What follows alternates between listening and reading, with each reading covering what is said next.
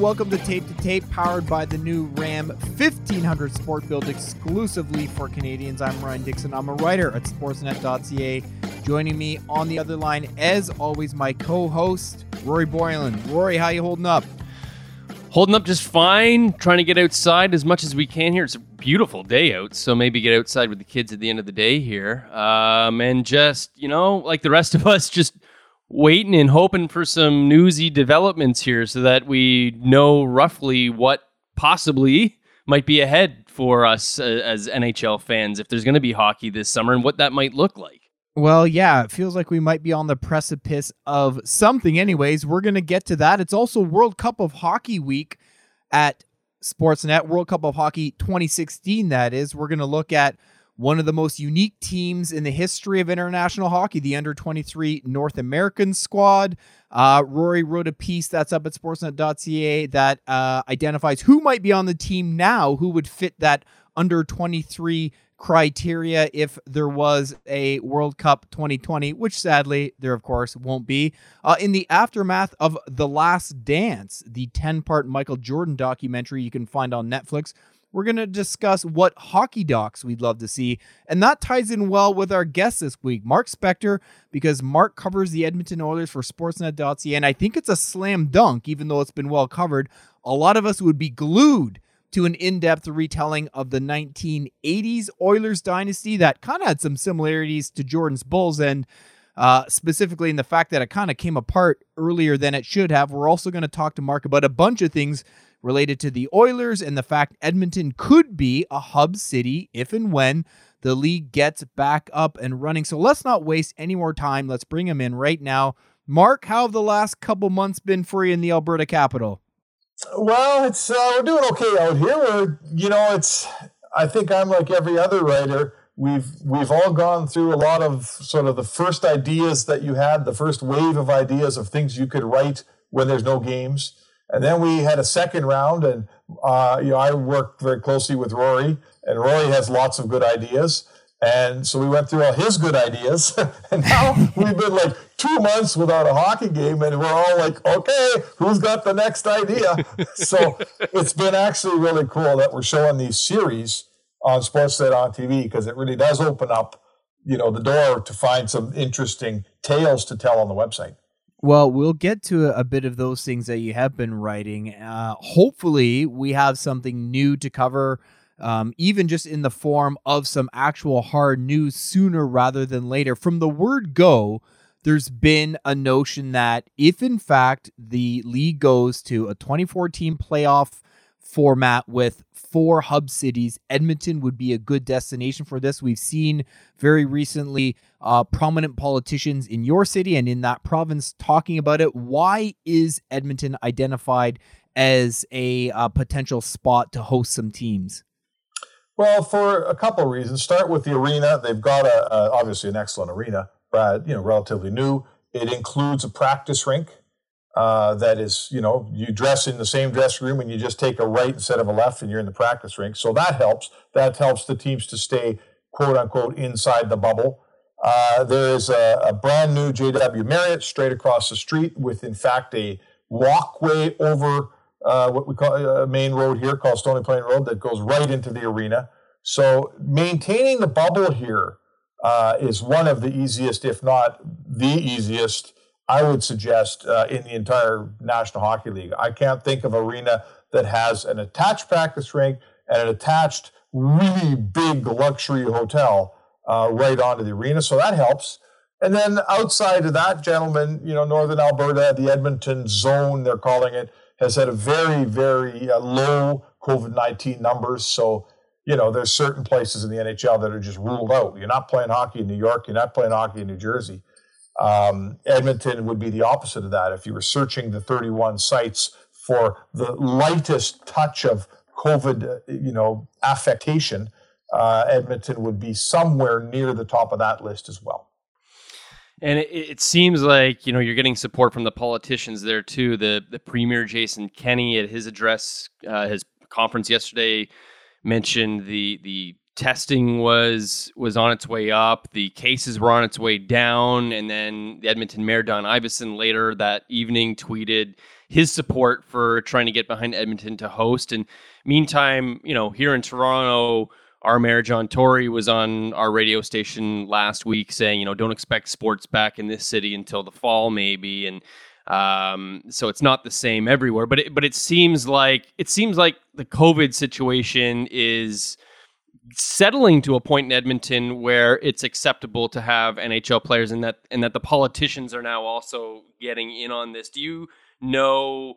how involved the team is, how how much progress the team has been making with the league since your last report. I guess that was two or three weeks ago. Yeah, they've been, you know, right since Gary Bettman had a board of governors meeting and broke this, uh, you know, relayed this sort of a tentative plan. Uh, they set out the National Hockey League set out a, you know, almost like a set of criteria that would have to be met by anyone sort of applying. It was it was relayed to me, guys, like like you know, like applying for the an Olympics or something, where you have to build a what they call a bid book and display to the people who are going to grant you know the right to hold this thing, which is obviously the NHL head office. You have to display and, and that you can check off every box that they require checking, uh, so that you know you you are considered as a potential one of these hub cities. And Edmonton's been slugging away on this thing. They've put their bid book in and they've you know, that comes back. They've answered all the questions. You know, the, I, I think it's less a question of whether of the seven NHL cities in Canada, I think it's very clear that if Edmonton's not the best situation, it's right near the top. I mean, there's just no, you know, all the things we just talked about exist.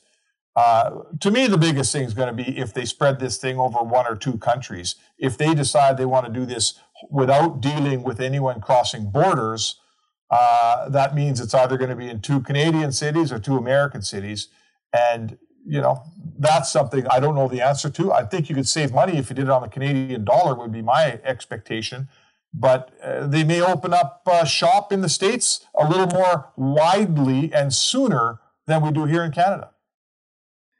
I've been asking most people who've passed through the pod the last little while some version of this question, so I'll throw it at you as well, Spec. What's your gut tell you right now in terms of, you know, hockey returning? I mean, I know there are still so many unknowns out there, and, and to some degree, we are all still um, just taking our best stab at it. But but how do you feel? You know, talking to people in recent times, do you feel like we are a step or two closer to the the potential for this happening? Oh yeah, I, I firmly. I mean, there's two there's two sides to this question. Uh, absolutely, for sure, the National Hockey League is looking to play hockey, right? They're not going to take a bunch of risks, but they're looking to play, and they're pushing the envelope. They're absolutely preparing as if the time will come sometime this summer that they're going to get green lighted to play hockey. And when that green light goes on, they're going to be ready and they're going to roll out their plan. So if it's up to the hockey people, you bet they're. But I think in the end, we'd all agree, gentlemen, that that you know this just might be up to the beach goers in South Carolina. It it just might be up to uh, who opens up their provinces and their bars and their restaurants perhaps too quickly, because we also know this: the NHL can't make a move until the various health authorities allow that. And if the pandemic fights back here, and if we allow it to regain steam, right? And to, to go north instead of its continual gradual downhill fall here, it doesn't matter what Gary Bettman thinks. If the health people won't let them play, they're not playing. Did you watch the Michael Jordan doc with any of your downtime? Oh yeah, actually, uh, uh the only one I haven't seen the tenth one yet, so don't spoil it for me. but I did watch the other nine. I mean, Rory and I, we're going to talk about what, what hockey docs we'd love to see, but I do think there's obvious parallels with the 80s Oilers in that, you know, for people who aren't fully up to speed on the Jordan one, you know, it, it, there was a sense that all the the main characters would have been happy to come back and and there was essentially a world where they could have run it back with that Bulls team to try and win another title even though Jordan was whatever he was 35 at the time. I mean, with the Oilers, I mean the circumstances are different, but it's even more painful of course because Wayne Gretzky was 27 years old when he was traded in 88. Paul Coffey was already gone. They win another cup with uh, Mark Messier at the helm in 1990, but you know, my God, if that team had been together for 10 more years, you have to think they would have added three, four more titles. Um, what do you reflect back on? That was a team that just as you were coming up, cutting your teeth, you're recovering, you've gone back and revisited uh, a lot of the the triumphs of that team, the 87 series. I mean, do you think that would make for compelling viewing? And what kind of sticks with you in terms of what could have been with that squad? You know, first of all, it's a shame you can't rewrite history in terms of, you know, in the 2000s, the Oilers, right when they got Taylor Hall, and then you know started to what we thought was a rebuild back then. That was a long time ago. They did a thing called oil change, and they had cameras following the Oilers in every private place, and it off for like three or four years, and they got all this great footage. The problem was it never changed. they were yeah. lousy when the thing started, and they were lousy when it got kiboshed. so if That's not good TV. Had, no, it, it, never went anywhere, right? if only they'd have had those cameras rolling, you know, back in the 80s. There's an old documentary called Boys in the Bus, and it was done yes. in one season. Yeah. And it's a lot of fun. If you guys can, anyone can find it out there, it's pretty cool. The attitude we had was, uh, you know, we don't win many games, but we sure have a good time. Boy, oh boy, just it was like a kid in a candy store. Our whole team was like that. Some of the things we did. It's like a, a condensed you know 80s version of of this Jordan doc, but um, you know we don't have the footage, guys. I think what we saw back then, really, as a guy that I was there, you know, I covered the Gretzky trade. Uh, I think what we saw back then was the NHL used to be a small time, you know, mom and pop shop back in the 70s and 80s. And then it broke out and it started to become a big business. And inside of that, we started to have big markets and small markets. And Edmonton is never going to be a big market. It's a small market. It was a small market then. And really, we can splice this thing up however we want. That never would have happened to the New York Rangers and the Toronto Maple Leafs. It happened to Edmonton because it's a little place. Um, we've been doing a lot of what ifs uh, on this podcast, and Ryan's been writing a, like a weekly what if scenario on the website. And yep. so, in terms of this dynastic Oilers team, you know, after Gretzky gets traded, so you they win in 1990 and then they lose in back-to-back conference finals in 1991-92. So in an alternate reality where money is no issue and the Oilers are able to keep the core of players together uh, from their championship teams into the early 1990s. I mean, now we're looking at a situation where it could be the grizzly veteran Edmonton Oilers against the up and coming Pittsburgh Penguins, led by Jagr and and Lemieux, and then you've got veterans on that team as well. But how how do you think if the Oilers kept everybody together, how do you think that team would have stacked up against the Lemieux Penguins? Oh, uh, you know, it would have been a ton of fun. I'll give you that. It would have been a ton of fun. Um, that Oilers team, of course, they won five and seven. They won two years in a row, they lost one. They won two years in a row, they lost one. Then they started again. They won in 90 and they went to two conference finals. And by then, they were losing everybody, man. Coffey wasn't there. Gretzky wasn't there. Anderson was gone. You know, they weren't close to the team. So, you, had they kept that group, it's a it's a better, deeper group, I think, than Pittsburgh had personally. But I don't know. That's it. Would listen. I'm not going to say Pittsburgh couldn't beat them. Pittsburgh might have beat them once or twice, but you tell me this: that Rangers team in '94, many of their best players were from that Oilers group, right? True. That was yep. basically Edmonton, Edmonton East, and they won a cup in 1994. So had that group stayed together in Edmonton and played the same, and you still had Coffey, and you still had Messi and Kurri and Anderson and Fuhr uh, they won five cups the way it was. They, they got you got to tell me that they win seven cups that they have a chance at eight cups, don't you think?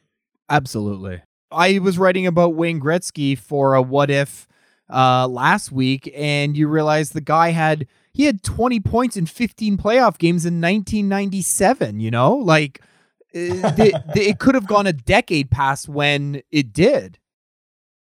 Yeah, it, it's it's certainly you know seven or eight or nine years. It would it's it certainly could have gone into the late uh, into the late nineties. And you know what? Uh, let's say this: even the way it went, it all fell apart. The owner, you know, Peter Pocklington was a one man owner. Uh, he was a, had a bunch of financial issues, sold Gretzky, sold Kurri. uh, you know, basically sold off all his players. Um, even after all of that, I say to you, name me the last dynasty in the National Hockey League. You say to me, Edmonton every time, don't you? Yeah, I mean, I, I, guess there's an argument to be made that it's a redefined definition um, of what a dynasty is, and then maybe the Detroit Red Wings fall into it. But it's not the same thing where you're winning three and four cups, whatever it is, in, in, a, in a row like the Islanders did. Or I guess Edmonton only won two in a row, but a couple of times in a row. So it's either Detroit or it's Edmonton. It really depends on how you want to define what a dynasty is. Yeah, that's fair. I mean, five and seven to me is that's tricky. It's sure because there's no definition of dynasty. In the old days, when Montreal won five in a row, uh, the Islanders won four in a row. That was a dynasty. Uh, I I personally would submit to you that five and seven is a dynasty. Oh no! Uh, you know, once once yeah, you get to sure. winning five Stanley Cups in a defined period of time here, uh, oh boy, is that going to happen again? Detroit didn't do that. So, Team North America did not win the 2016 World Cup, but as you noted in the piece you wrote, going back to talk to Coach Todd McLellan and, Dave Tippett, who was an assistant, and Connor McDavid, I mean, they were the talk of the tournament. What stood out from you uh, writing that piece four years after that team uh, dazzled at the 2016 World Cup of hockey? Well, I think that, you know, whenever you, it's like watching the Super Bowl, guys we sit there for two weeks and we go, man, this is going to be a great game.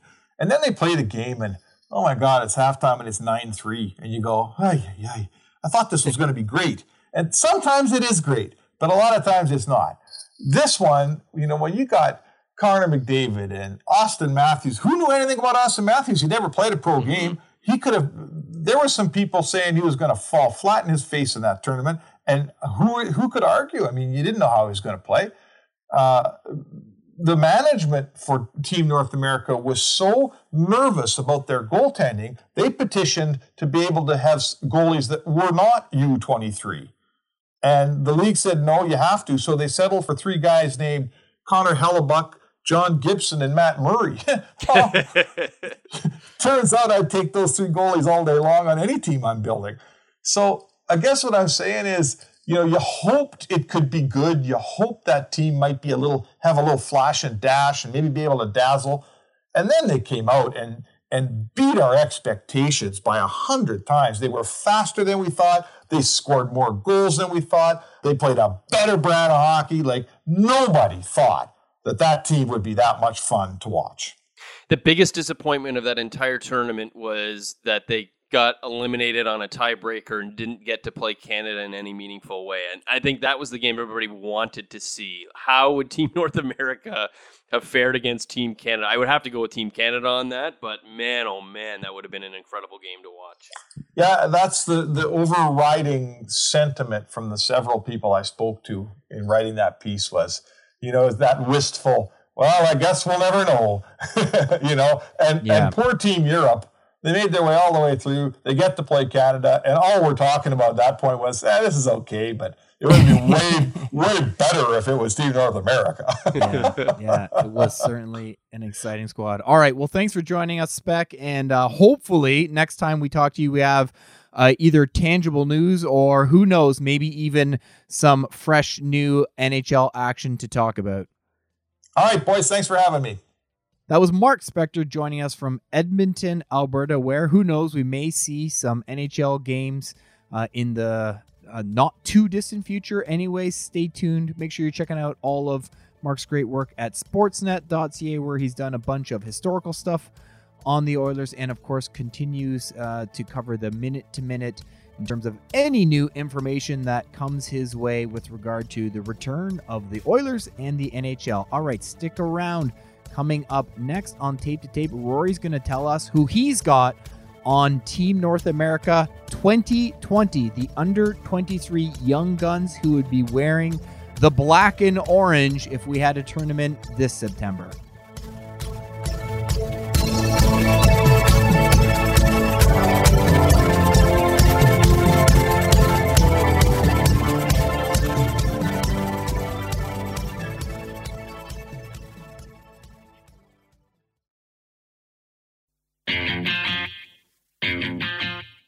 Hey, welcome back to Tape to Tape. Rory, you have taken a look at the NHL and you have picked out four lines, so 12 forwards, six defense, and two goalies, as well as some honorable mentions for Team North America 2020. These are players who are 23 or younger, and of course, are either, I was going to say Canadian or American. Well, I guess North American. We could have someone from Mexico on there if there was a 21 year old Mexican hotshot. We, of course, have someone with Mexican heritage who was on the last team, and I suspect will be on this team as well. So, why don't you run through the um, four forward lines that you've thrown together for this squad?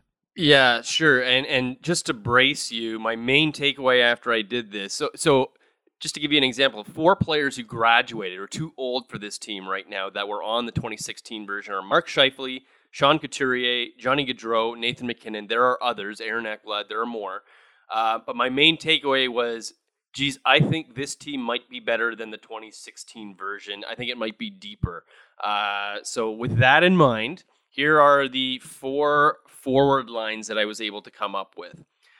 Uh, first line is center Connor McDavid, flanked by left winger Kyle Connor and right winger Jack Eichel, who moves off of the center position where he naturally plays. Line two is centered by Auston Matthews with Mitch Marner on the right side and Matthew Tkachuk on the left side. Line three is centered by Matt Barzal with Travis Konecny on his right and Dylan Larkin on his left. And line four is centered by Anthony Cirelli with Brock Boeser on his right and Alex DeBrincat on his left. What are your initial reactions to those four lines? Well, I have to say, my initial reaction is uh, I know he's in your honorable mentions, but man, could we have not found a way to get the Tkachuks on I a line together? yes, I know. And I started, I put him on, I put Brady on that team. Um, and it just, as more names came on here, like, man, it's getting harder and harder. I will say Dylan Larkin turns 24 at the end of July. So th- there's not much runway for him on this team before he'd have to find somebody else. But I, you know, I got to say, I didn't even put Brady Tkachuk as my one forward reserve because there was another player that I was trying to get on this team, and I was torn between either him or Cirelli on that fourth line. That's Pierre Luc Dubois. yeah. Yeah, I mean, you. I mean, especially with the way Anthony Cirelli asserted himself this year as a two-way guy, like Yep. you know, all the talk um, and Spec had this in his piece about this team was the coaches were clearly just going to let them go, and this was, you know, the the spirit of this whole experiment, and we won't dive into, um, you know, whether it was a good idea or, or bad idea or how it was received, because obviously it was a bit of a gimmick. The idea was it was going to be fun. I mean, whether you liked it or didn't like it, you kind of agreed it was it was hard to argue. It was it was not going to be fun, and and you basically couldn't argue that by the end of the tournament. But you know, the question would be how could these guys compete against well seasoned two way players? But man, when you first told me you were doing this, I was like, God, is McDavid still eligible? And yeah, he is. It's Yeah. it's crazy to think now to get that that team had Connor McDavid after one year. This time you'd be getting him uh, after what are we in year five now? Five, so yeah. um yeah, you there would just be more experience all around and and a little more savvy. And I mean, obviously scoring up and down. I mean, you, who could quibble with with those four lines? All right, what do you got on defense? So on defense, uh, okay, I split these into lefty righties. I'm glad that it worked out that way. So defense pair number one, Quinn Hughes and Cale Makar. Please hook that up to my veins. I want to see what that would look like. just split that Calder Trophy in oh half. god, yeah. Uh, uh, defense pair number two is Thomas Chabot and Charlie McAvoy, and defense pair number three is Zach Werenski and Adam Fox. And and I decided to make my reserve Vince Dunn.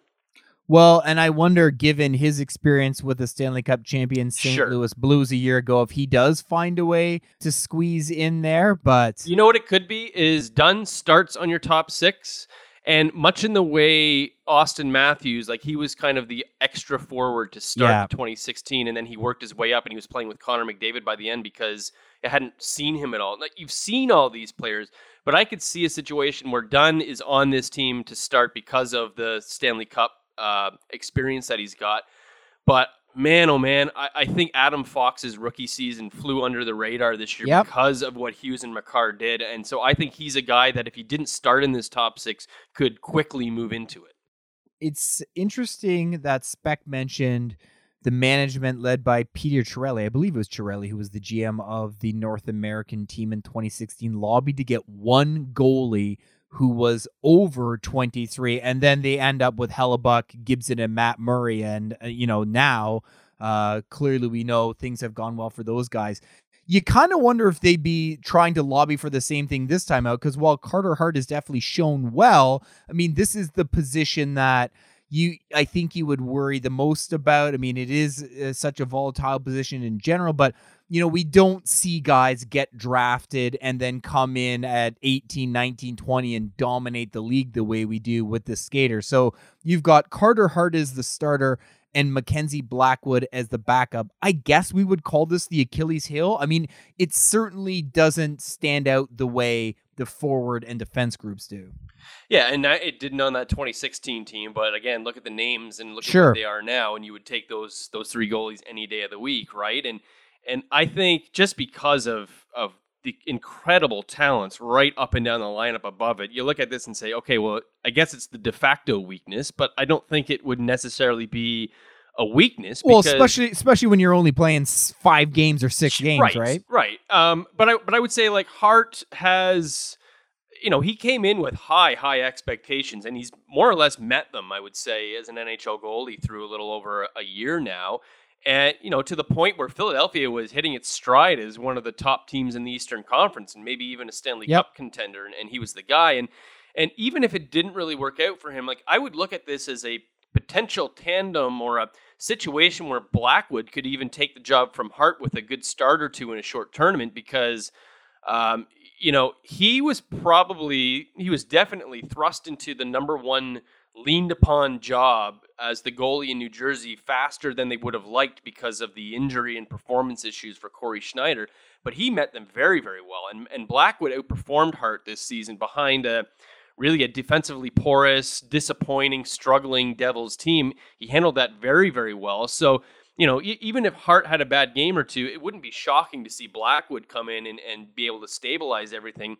I think he has shown that he can perform behind a team that isn't the best defensively, and maybe that's what this team North America would play like as well. So it's the de facto weakness, like I said, but I think both of these guys have strong enough resumes that they they could easily catch fire for five or six games or however long you needed. And really, it's not starter backup, even though it's listed that way. It's Hart is the presumed guy who would start a game one, but it could easily turn to Blackwood before long it's funny we've touched on a couple times the fact Auston Matthews had not played an NHL game to that point had you know 4 months earlier was the number 1 overall selection and you know he's playing his first games uh, I, I, guess what was then Air Canada Center still now Scotiabank Place um, not as a Toronto Maple Leaf although that debut went pretty well uh-huh. uh, in Ottawa but just whetting people's appetite and it, it was just a unique dynamic because if you go back to before the draft when the Leafs knew they were going to be drafting first overall.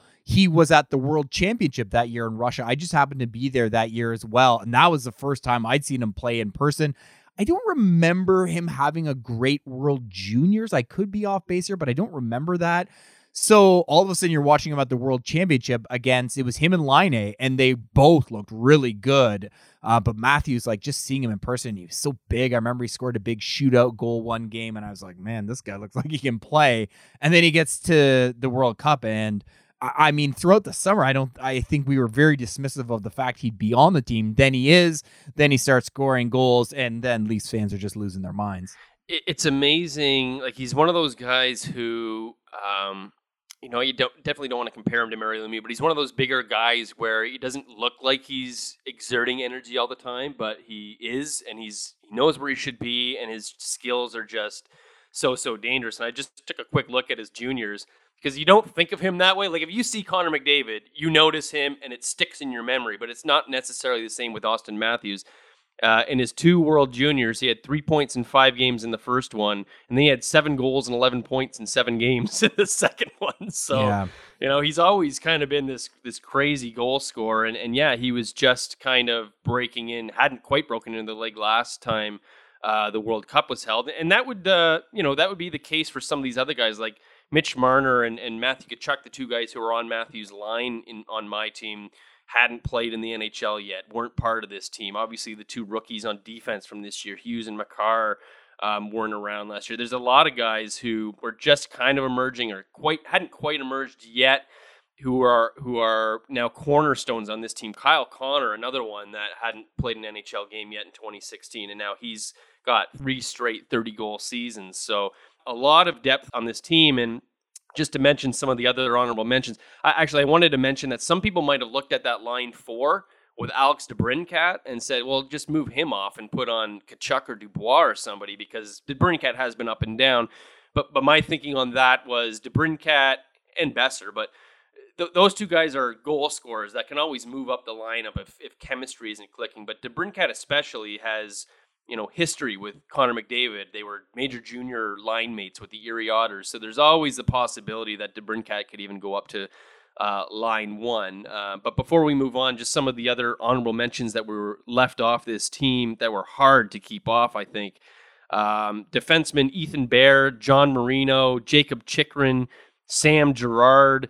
Noah Hanifin. I mean, those guys are all great in their own right. They just they don't have the same kind of oomph behind them that the guys that we put on do. And then some of the forwards, again, these guys are really tough to leave off. Aside from Brady Tkachuk and Pierre Luc Dubois, I love Robert Thomas of the St. Louis Blues. And I mean, Clayton Keller, I think he would be more noticeable if he was on an NHL team that scored more than Arizona did. His rookie season was great, hasn't been able to get back there. But that, that was another name, Clayton Keller, that I had tough time leaving off of this roster. All right, you may have unwittingly actually teased one of my documentary ideas. I know you had a couple in the Sportsnet newsletter. So this is again uh, jumping off the godsend that was the 10 hours of uh, oh, of Michael great. Jordan doc it was um and you know to be you know the for those who aren't familiar the the real thrust behind this was the fact there was all this footage from the 1997-98 season, Michael Jordan's last with the Bulls that never saw the light of day for 20 years. And then once Michael Jordan came on board with the idea of this uh, doc being released to the world, um, basically, you know, he and and probably the the league and the Bulls had to sign off on uh, on this footage being made available. So, you know, there was as much as Michael Jordan's story is, you know, well trotted territory, there was this new element. So, I mean, that would be amazing. I would basically watch anything that came positioned as, hey, we've got all this crazy, crazy footage from literally the 1983-84 Minnesota North Stars. That would be fine with me as well. I'd be all in on that. But, you know, mostly my um, my thinking here was, you know, there are stories out there that we know most of or um, a good portion of, but if we were just to go back and take a close look and even just get, you know, dust off some of the footage that does exist and and place it in the hands of a of a master storyteller you know what would you be most interested in revisiting or learning a little more about so i got some ideas what are some of the things you put in the sportsnet newsletter so the two big ones for me were um, just the Avalanche Red Wings rivalry. oh blood yeah, feud there. I mean, there was lots of ink that was spilled about the hate between those two. I mean, there were brawls, goalie fights. You had the uh, brutal Claude Lemieux, Chris Draper check from behind. Some great playoff series. Those those two teams were just, uh, you know, we're talking about dynasties. Like they they were on the precipice there. They didn't win enough, probably. Certainly not Colorado to get in there, but like they if one of those teams was at its peak at a different time, the other one probably would have gone on a dynastic run or something. And there's just there's so much hate and great games and Hall of Famers, big names, big personalities too, just about everywhere. Yeah, um, that I I think that would just be a, a, and a lot of years to cover. I think that would be a great one. And the other one. And we definitely know the story and the immediacy. I think, though, if you put this one, if you gave this one to a documentarian, a storyteller, and really drew it out the before and after. I think Patrick Roy's last game as a Montreal Canadien could be a really good one. You know, his rise as a player from yep. you know, his first games winning a Stanley Cup in 86, winning a Stanley Cup in 93 and all that to the blow up when he you know, gets mercilessly pulled. The crowd gives him the Bronx cheer at home, and and he says, "That's it. This is my last game as a Montreal Canadien." And he's traded for peanuts a few days later, and then he goes on to win a Stanley Cup with Colorado. So it's kind of that whole thing: the before, the event, and the after. Again, a lot of really strong personalities uh, that would be involved in that story. I think you could really drill into. So you mentioned Mario Lemieux as a comp, sort of, for Auston Matthews in terms of you know, the size and the silky smoothness. It doesn't always look like they're exerting the way uh, guys whose legs are going like cartoon characters are. I mean, a front to back Mario Lemieux story where, and I'm, you know, yeah. we just watched Jordan with his very generous pour of brown liquor and his cigar, you know, being pretty straight about, you know, giving his side, anyways, of a, on a bunch of things you know, one thing Mario, he has a few things in common with Jordan.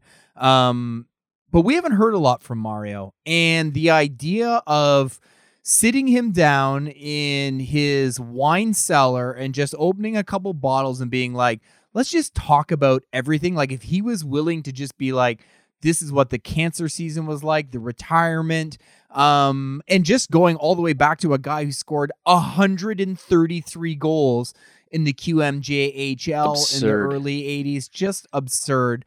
Um, I would love to just get, you know, relive that time where, you know, he couldn't break through, being pissed off about, you know, Wayne Gretzky winning MVPs when he felt like it should have been him. And, um, you know, mostly just hearing from this giant of the game that we just haven't heard a lot from in the past 20 years. You could get into the Canada Cup. You could get yep. into even his post playing career when he helped save the Pittsburgh Penguins franchise from moving too. He did that more than once.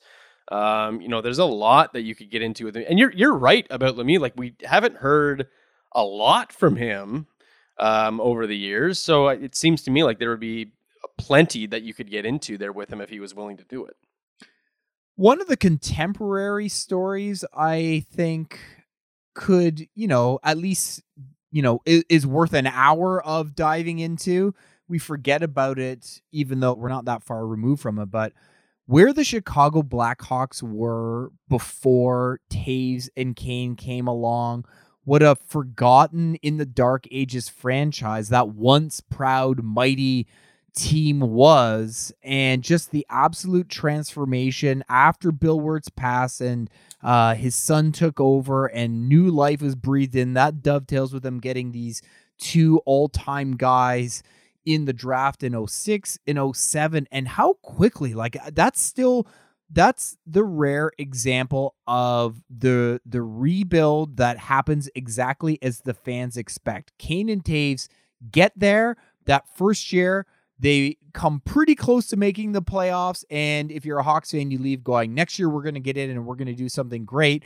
And they did. They got in, and their first time in the playoffs, they made the conference final and lost to a veteran savvy Detroit team. And if you're a Hawks fan, you're going, next year we're going to win it. And then they did. So, you know, and then they went on and won two more, had to make such, you know, difficult decisions along the way. Forget about Denis Savard getting fired, whatever it was, five games into the season and Joel Quenneville being brought in and, and Patrick Kane crying, talking about uh, Savard getting axed and, you know, Stan Bowman taking over for Dale Tallon uh, and having to purge the team after 2010 because of the cap and, and then still coming back and winning. So, I feel like you know, given everything, you get into the backdrop of where the team was and how far it had fallen from its its glory days, and not even. I mean, it hadn't won a Stanley Cup in a long time, but they were, you know, the Chelios, Tony Amonte, Jeremy Roenick, Chicago Stadium Blackhawks were so exciting and great. Um, and in a relatively short time later, they were just such a, a forgotten team. So I that's another one I think I'd watch.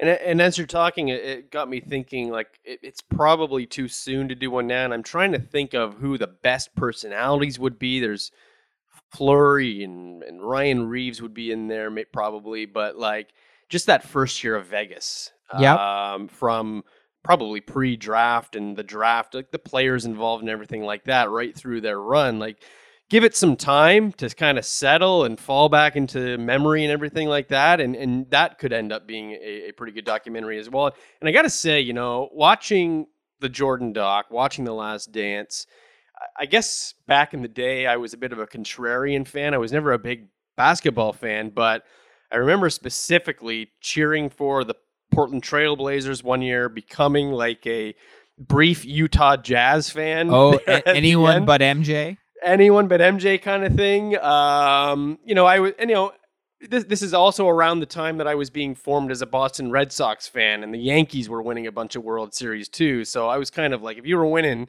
I was going the other way. And, and I was looking back, watching this Jordan documentary, it made me kind of think like, especially nowadays when it's hard for in hockey circles to put together dynasties, like when these super teams do come together and happen you know, cherish them and yeah. and you know, root against them all you want. That's fine. That's fair game and everything like that. But there is something special about them. And even though I was rooting against the Bulls in those games, you know, watching back, it's like eh, that nostalgia still hits you. Like, man, you know, I would have liked to have seen them come back and try for a fourth, even though I would have probably been rooting against them. And what could have been and all this stuff. Like eh, that that was my main takeaway was to, you know, really appreciate those teams when they arrive because it's getting harder than ever to put them together. Yeah, we're, we're definitely not going to see them hockey and while I agree with everything you said, when it comes right down to it, I'll take the world where it feels like, you know, whatever 10 teams could win the cup in any given year because it creates excitement across the board. I mean, I do really miss, and I think as I get older, I am a fan, maybe because of the nostalgia of those teams that like just couldn't be killed until you know the the very very end. But you forget we'd always start those years with like 15 teams that you you would think they don't have a chance in hell of you know making the playoffs or let alone winning a championship. So I do on balance prefer the world where you know there's there's really no serious barrier to becoming a championship team other than you know you getting in your own way but it, it was fun i mean i even remember if you go back to 2009 when the crosby penguins uh, beat Detroit the second time yeah. around, I was still kind of going for Detroit because I was like, these savvy old buggers, you know, I'd love to see them just prove that they can do it again. And Nick Lidstrom, you know, was such a, a machine. And I just really appreciated that idea that they would just find a way, right? Even in the face of the new amazing talent. Um, but you know, we're not going to see the we we talked it with it about spec. It's a new definition of dynasty, and you know now it is Chicago winning three in in five seasons. That you have to yeah. view that as as remarkable championship as as winning three in a row once was. Yeah, and I think back to that Red Wings, Penguins, those two cup finals. And the way you could kind of see it is at the time, it looked like it might have been a passing of the torch, kind of like when the Islanders beat and then got beaten by the Oilers, and then the Oilers took on the dynasty uh, mantle from there. It, it felt kind of like that, where Detroit was coming to their end. They beat Pittsburgh, and then they play Pittsburgh again, and it felt like okay, now now we're going to start something here with a new team, and it didn't it didn't quite go as smoothly beyond that. Um, you know, there we went through rebuild talks and everything with Crosby and Malkin, Malkin especially being traded over the years, and then they circled back and won a few times more. But that that's you know, it wasn't just like Chicago rising up and winning a Stanley yeah. Cup. That moment felt like a, a passing of the torch from one, you know, modern dynasty to possibly another You can still picture Marc Andre Fleury flying through the air to deny yes. Nick Lidstrom in the last second. All right. Well, we'll see what happens. Roy, next week could be uh, some developments by that time. So everyone stay tuned. Check out sportsnet.ca. But uh, we'll definitely be back and and maybe talking about something a little more tangible. Uh, who knows? Until then, yes, continue to follow Rory on Twitter at Rory Boylen, myself at Dixon on Sports. Check out everything we're doing at sportsnet.ca and check back next week for more glass rattling hockey action on tape to tape.